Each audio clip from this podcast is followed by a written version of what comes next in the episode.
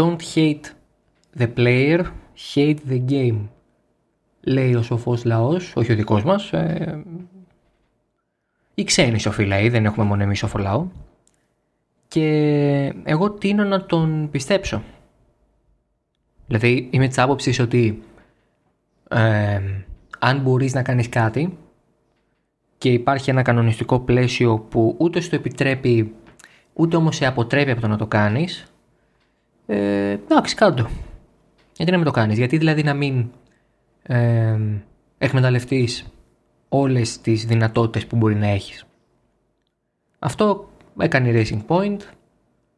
Αυτό φαίνεται ότι θα τη βρει ατιμόρυτη τελικά. Και όσον αφορά το δόγμα αυτό αν θέλετε ισχύει και σε άλλα επίπεδα και πολλές φορές κινείται και προς τη μία και προς την άλλη κατεύθυνση, δηλαδή και στην κατεύθυνση του «Α, ok, okay, κάποιος που εκμεταλλεύτηκε τους κανονισμούς δημιουργικά και πάτησε πάνω σε αυτήν την αδυναμία τους να αποσαφηνίσουν ορισμένες έννοιες και στο «Α, για κάποιο λόγο αυτός τιμωρήθηκε ενώ έκανε κάτι αντίστοιχο με τον άλλον ή δεν έκανε κάτι τόσο επιλήψιμο με τον άλλον». Οπότε προκύπτουν και φιλοσοφικά ζητήματα, κάτι το οποίο με βρίσκει αρκετά αντίθετο, γιατί οι κανονισμοί υποτίθεται ότι έρχονται για να δώσουν με έναν σαφή ορισμό και ένα σαφές όριο σε ασαφείς ή αμφιλεγόμενες έννοιες ή σε κάτι που χρήζει σαφούς διατύπωσης. Οπότε το να πας μετά και στην ερμηνεία πάλι, ναι δεν είναι και πολύ θεμητό κατά την άποψή μου. Nevertheless, ε, το βασικό θέμα του podcast σήμερα μάλλον θα είναι η Racing Point, ο Μπότας που δεν τιμωρήθηκε, η Haas που ε, τιμωρήθηκε και αυτό έχει πολύ πλάκα, το ότι ένας δεν τιμωρήθηκε και άλλος τιμωρήθηκε σχεδόν κοιτώντας από την ίδια όψη τα πράγματα αλλά με πολύ διαφορετικό outcome ε, και λιγότερο το αγωνιστικό. Για την ακρίβεια θα βγάλω το αγωνιστικό από τη μέση άμεσα. Οπότε λοιπόν ξεκινάμε με το καθαρά αγωνιστικό κομμάτι της ε, χθεσινής, του προχθεσινού για εσάς μάλλον αγώνα. Κάθε φορά προδίδω το πότε γράφετε αυτό το podcast, λες και δεν ξέρετε άλλο.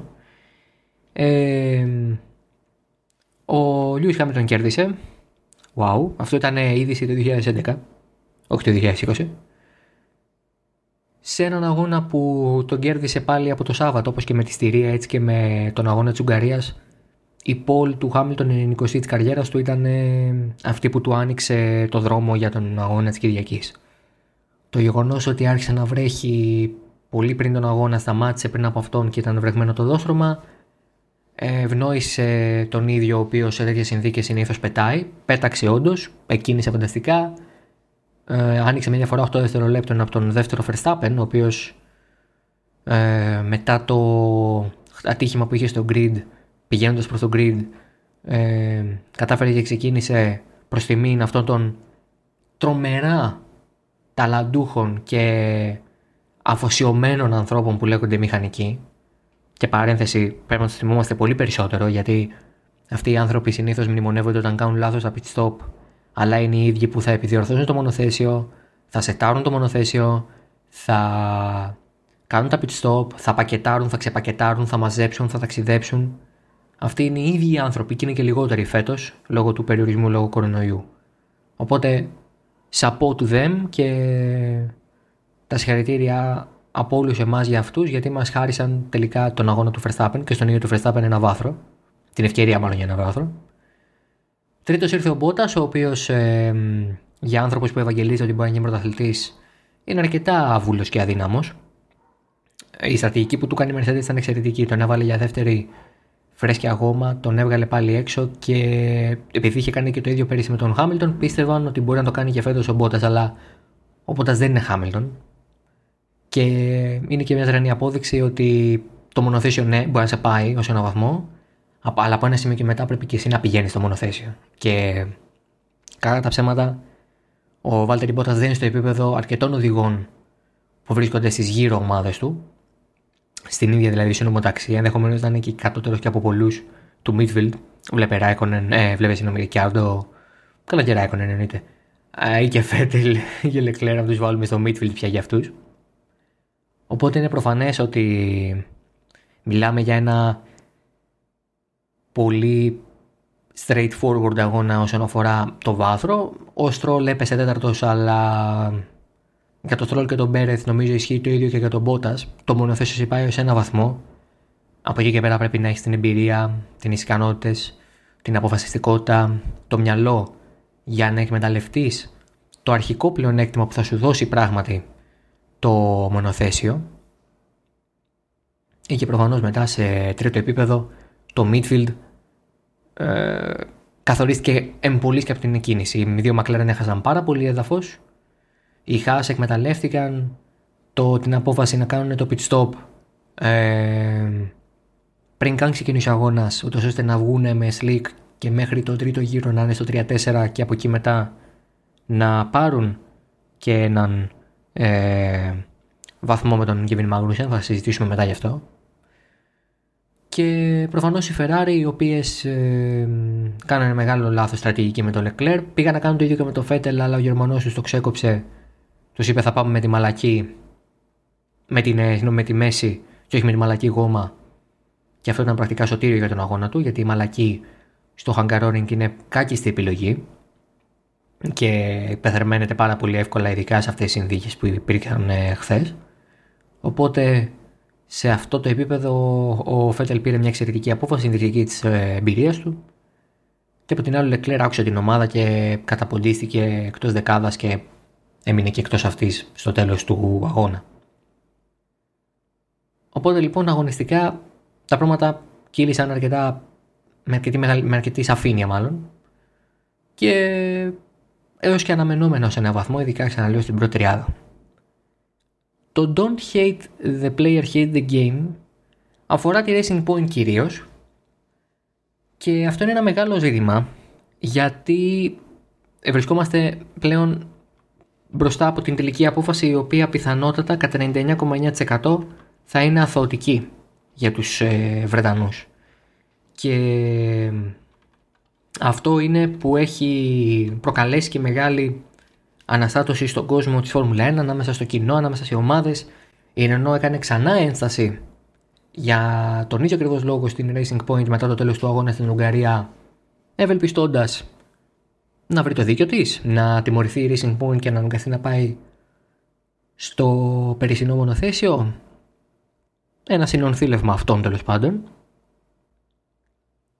Και υπάρχει και μια, όχι γκρίνια, να το πω αλλιώς, υπάρχει μια μεγάλη μεμψημυρία όσον αφορά το τι έχουν κάνει οι Racing Point φέτος και πρέπει να βάλουμε κάποια πράγματα κάτω για να δούμε αν αυτό που έχουν κάνει είναι τόσο εξωφρενικό και άδικο και καταλύει τη φιλοσοφία του σπορ και όλα αυτά τα πολύ έτσι βαριά και ε, πομπόδι που έχουν γραφτεί όλο αυτό το διάστημα η Racing Point κάνει κάτι το οποίο αν δεν μπορεί να αποδειχθεί ως παράνομο δεν είναι.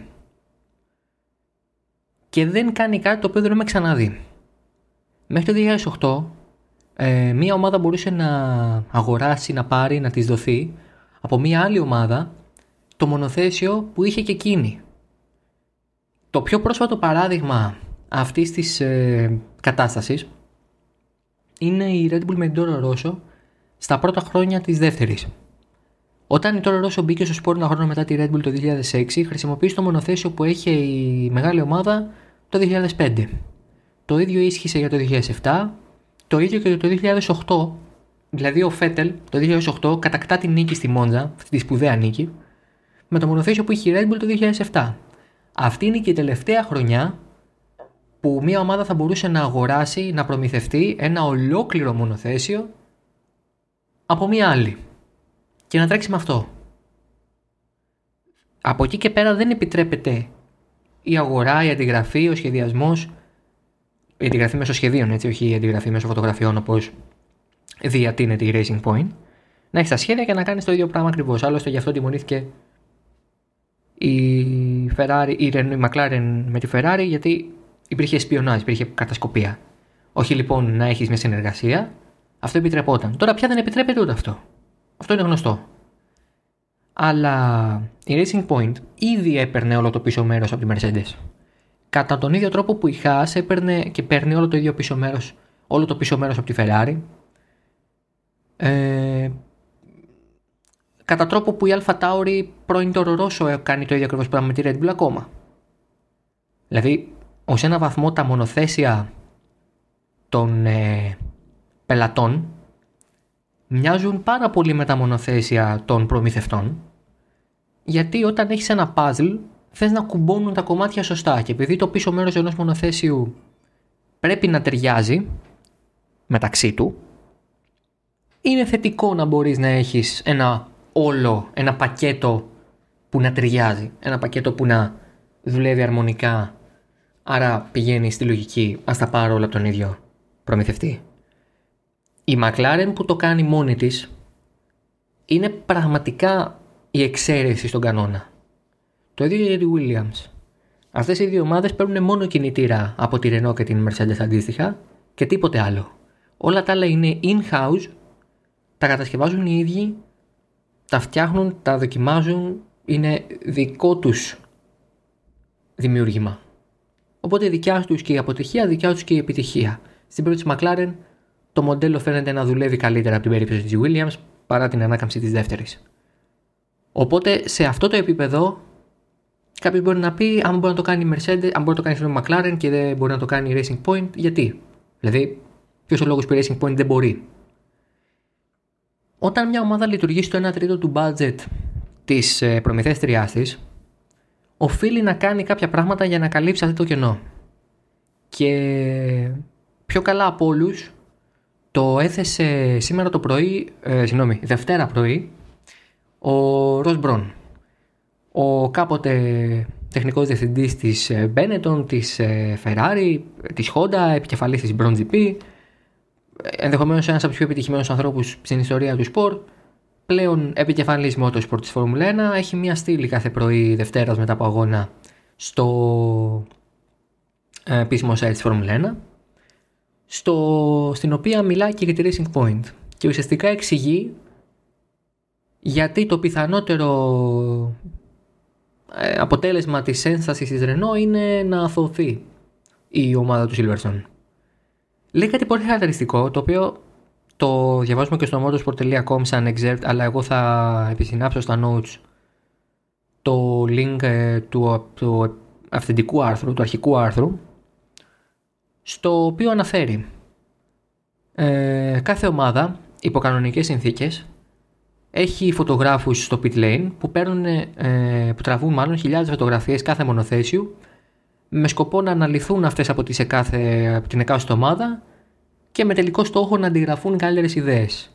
Η οπτική μου είναι ότι η Φόρμουλα 1 ε, έχει ως εγγενές στοιχείο της την αντιγραφή, ότι είναι κάτι δεδομένο. Και αναφέρει και συνεχίζει λέγοντας ότι η Racing Point έχει πάει όλη αυτή την κατάσταση στο επόμενο στάδιο, στο επόμενο επίπεδο και έχει κάνει ακόμα πιο λεπτομερή δουλειά.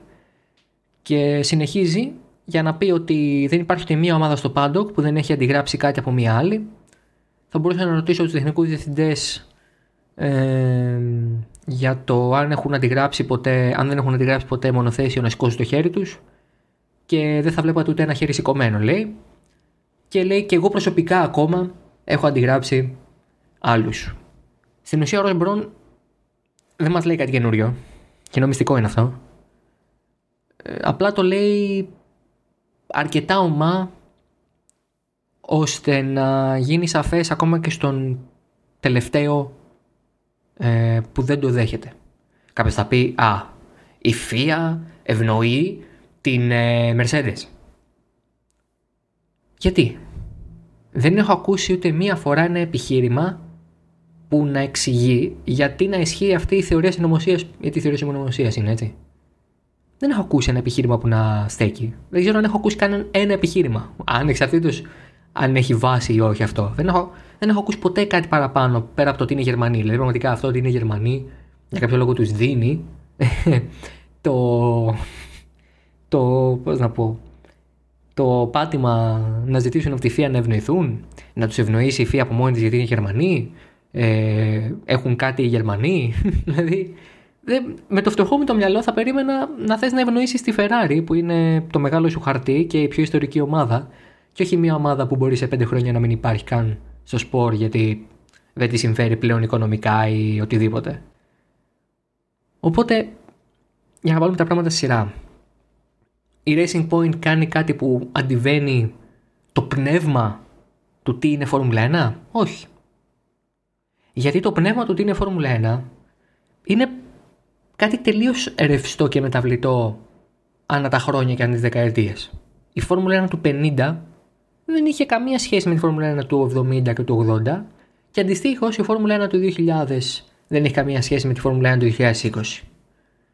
Δηλαδή προσπαθούμε να τραβήξουμε γραμμές που να κινούνται παράλληλα και να έχουμε ένα ας πούμε ε, μοτίβο γιατί θέλουμε να βγάζουμε μοτίβα και σαν άνθρωποι μας αρέσει να βγάζουμε μοτίβα και να κάνουμε συγκρίσεις και να μπαίνουμε στη λογική αυτή.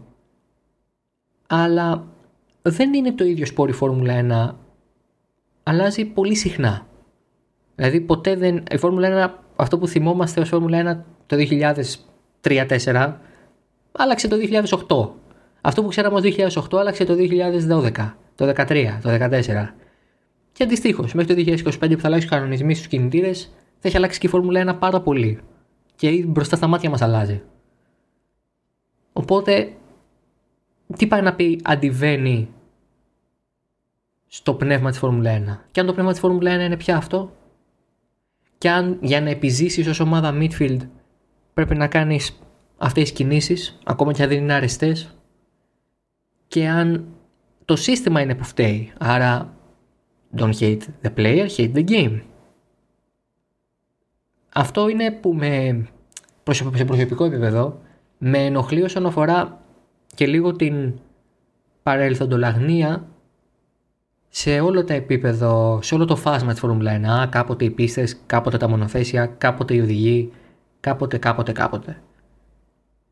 Αν ζεις στο 1988 δεν θα χαρίσει ποτέ το 2020, άρα μην ασχολείσαι.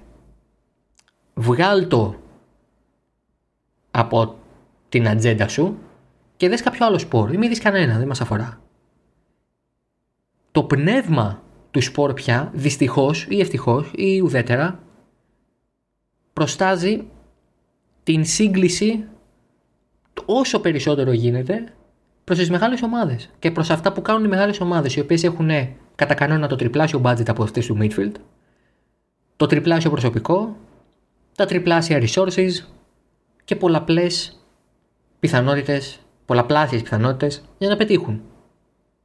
Ο λόγος για τον οποίο ο Ανδρέας Σάιντ είπε ότι το budget cap δεν είναι αρκετό, γιατί αυτές οι ομάδες οι μεγάλες έχουν τεχνογνωσία και έχουν πια τη δομή και το προσωπικό για να πετύχουν, είναι ακριβώς για τον ίδιο λόγο που μάλλον αναγνωρίζει μάλλον το λόγο για τον οποίο οι μεγάλες ομάδες πετυχαίνουν. Γιατί ανά τα χρόνια είχαν τόσο πολύ. Ε, είχαν τόσους πολλούς πόρους στα χέρια τους που είχαν και το χρόνο και την ευχέρεια να τους εκμεταλλευτούν όπως αυτές πίστευαν για να φτιάξουν μια παντοκρατορία. Για να δημιουργήσουν ένα status quo το οποίο δεν διαταράσσεται εκτός και αν κάποιος πάρει το χαρτί και το στυλό και το μολύβι και τους αντιγράψει με όποιον τρόπο μπορεί να είναι νόμιμος. Γιατί πρέπει να καταλάβουμε ότι δεν μπορεί να αποδειχθεί αν η Mercedes έδωσε στοιχεία στη Racing Point ή αν η Racing Point τα ζήτησε. Ή σχέδια ή οτιδήποτε. Οπότε η Racing Point αυτή τη στιγμή θα αθώθει ακριβώς γιατί δεν, δεν έχει παρανομήσει και φαίνεται ότι μπορεί και να αποδείξει τι έκανε με φωτογραφίες και με όλα αυτά που έχει πει και τα οποία έχει ήδη ελέγξει η ΦΙΑ από το Φλεβάρι. Άρα εξ αρχής αδυνατούσα να πιστέψω πώς μπορεί να τιμωρηθεί αυτή η ομάδα τη στιγμή που έχει ήδη εξεταστεί και ελεγχθεί με πρωτοβουλία της ίδιας Ομοσπονδίας. Είναι η Φόρμουλα 1 καλό να βασίζεται στο τι θα κάνουν οι μεγάλοι και με μόνο την αντιγραφή αυτών να βλέπουμε κάτι διαφορετικό όπως βλέπουμε φέτος με τη Racing Point να είναι τρίτη ακόμα και δεύτερη ομάδα. Αυτό δεν μπορώ να το κρίνω. Γιατί είμαστε πεπερασμένοι και σε εμπειρίες για να θυμόμαστε κατά 70 χρόνια της Φόρμουλα 1 για να μπορούμε να, να αντιληφθούμε κατά 70 χρόνια της Φόρμουλα 1 αλλά και δεν μπορούμε να δούμε την κατάσταση καθαρά όταν τη ζούμε. Πολύ πιο εύκολα πλέον μπορείς να κρίνεις τι έγινε το 2012 παρά όταν το έβλεπες μέσα στο 2012 που ήταν αυτός ο χαμός με αυτή τη μεγάλη τυχεότητα που είχε ε, παίξει ρόλο στην έκβαση και του πρωταθλήματος ακόμα με τους 7 νικητές σε πρώτους 7 αγώνες. Με ε, ουσιαστικά 5 και 6 ομάδες που να μπορούν δυνητικά να κάνουν νίκες και βάθρα. Όλο αυτό το πράγμα τότε μας φαινόταν πάρα πολύ overwhelming και πάρα πολύ δύσκολο να το κατανοήσουμε. Αλλά τώρα μπορούμε και το διαβάζουμε καλύτερα γιατί έχουν περάσει τα χρόνια και έχουμε άλλα στοιχεία στα χέρια μας. Αν η κατάσταση που περνάμε τώρα είναι καλή ή όχι, είναι εμπολής και στην, ε, αντικειμενική, στην υποκειμενική μάλλον αντίληψη του καθενός. Αν θέλετε τη δικιά μου άποψη, θεωρώ ότι κανονικά θα έπρεπε το budget cap να περιλαμβάνει πολλά περισσότερα πράγματα για να ελπίζουμε τα φαινόμενα αντιγραφής ή αυτά τα πολύ αμφιλεγόμενα ζητήματα να μην υπάρχουν πια και όλες οι ομάδες να συγκλίνουν φυσικά επειδή ακριβώς υπάρχει ένα κανονιστικό πλαίσιο. Αλλά όταν το πλαίσιο το τωρινό κάνει τους πλούσιους πλουσιότερους και τους φτωχούς φτωχότερους, αντιλαμβάνομαι το λόγο για τον οποίο η Racing Point πήγε σε αυτό το δρόμο που πήγε ή γιατί η Haas στην ουσία το μονοθέσιο του 19 ήταν το μονοθέσιο της Ferrari του 18. Τότε όμως δεν έγινε αυτός ο ντόρος γιατί οπτικά δεν μοιάζαν αρκετά. Νομίζω ότι υπάρχουν δύο μέτρα και δύο σταθμά σε πολλά πράγματα. Δεν είναι ζήτημα μόνο ότι αν μιλάμε για Racing Point η Mercedes ή αν η Mercedes είναι μισή ομάδα. Έχει να κάνει και με το γεγονός ότι η Racing Point κατάφερε από το πουθενά να περάσει Mercedes, να περάσει νόμι McLaren, Renault και Ferrari και αυτό εξοργίζει. Γιατί το έκανε με τρόπο που οι ίδιες οι ομάδες και το fan base τους δεν θεωρούν θεμητό. Το τι είναι θεμητό και τι όχι όμως πραγματικά είναι τόσο, ευ... τόσο ρευστό και τόσο ευμετάβλητο που δεν ξέρω καν αν είναι εύκολο να το δείξουμε πάνω σε ένα κομμάτι χαρτί και να πούμε ναι αυτό δεν είναι θεμητό και αυτό είναι θεμητό. Η Racing Point εκμεταλλεύτηκε όσο της επέτρεπε το σύστημα και όσο μπορούσε η ίδια τις δυνατότητες που της δίνονταν μέσα από το κανονιστικό πλαίσιο. Και ο Ρος Μπρον, ξαναλέω, το είπε καλύτερα από όλους. Καμία ομάδα δεν μπορεί να πει ότι δεν έχει αντιγράψει μια άλλη. Αν αυτό που ενοχλεί είναι η έκταση, ενδεχομένως να μπορούσα να το καταλάβω αν δεν το είχα δει κι αλλού. Αν δεν το είχα δει και σε άλλες περιπτώσεις.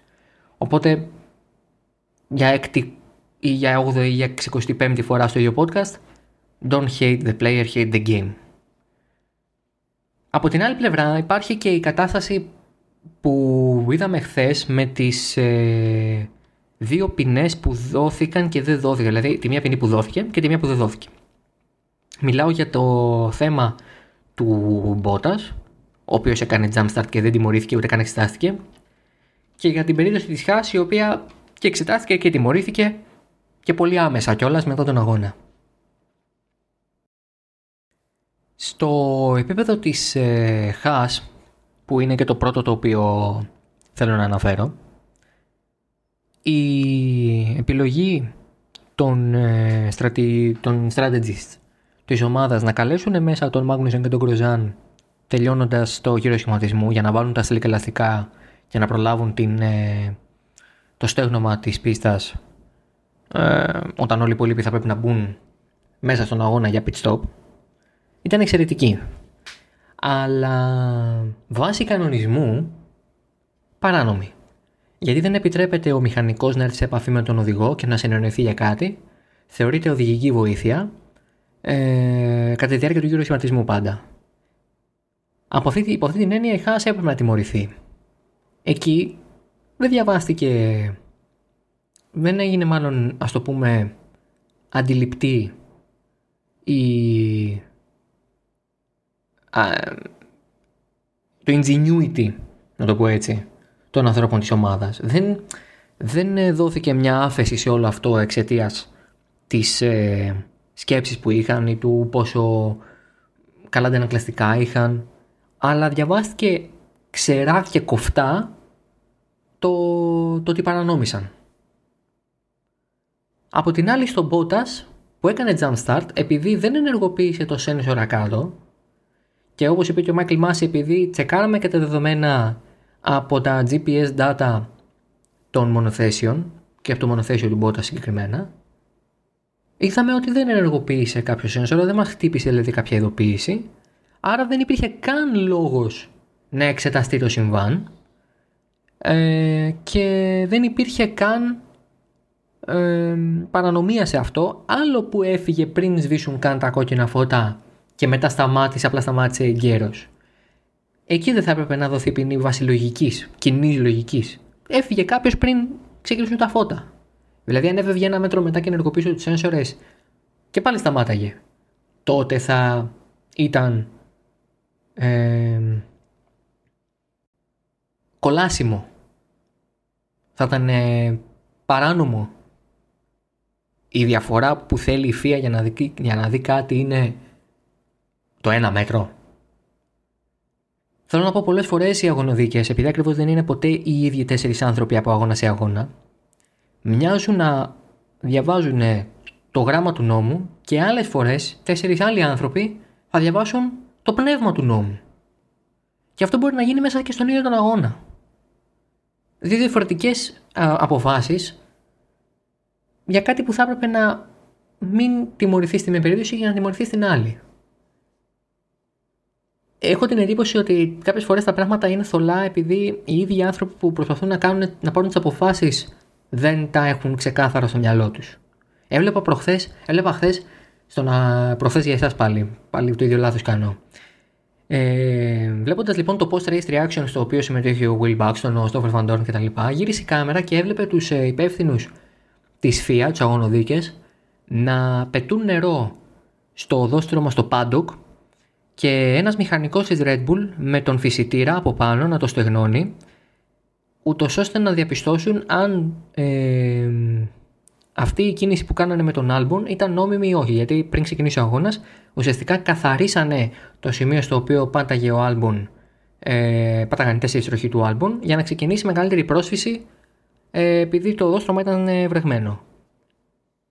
Και παρατήρησε πολύ εύστοχα ο Will Buxton ότι άλλο οδόστρωμα στην πίστα, άλλο οδόστρωμα στο paddock. Δεν είναι στρωμένη η ίδια άσφαλτος, δεν έχει την ίδια σύσταση, δεν έχει την ίδια τα ίδια επίπεδα ε, τριβής, δεν έχει ε, την ίδια θερμοκρασία κιόλας.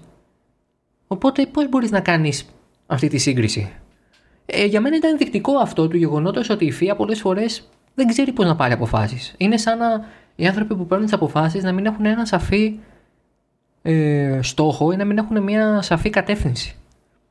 Και γι' αυτό πολλές φορές σκέφτομαι αν λείπει ο Τσάρλι Βάιτινγκ και αν ο Μάικλ Μάση είναι ικανός για αυτή τη δουλειά που κάνει. Ε, ο Τσάρλι Βάιτινγκ έφυγε πολύ ε, απρόσμενα πέρυσι πριν ξεκινήσει το, Αυστραλιανό, το Αυστραλιανό Grand Prix στην Πρεμιέρα του 2019 ήταν ένας εξαιρετικός άνθρωπος, η ψυχή της Φόρμουλα 1 σε πάρα πολλά επίπεδα. Έκανε τρεις δουλειές μόνος του και το κενό του είναι ακόμα τεράστιο.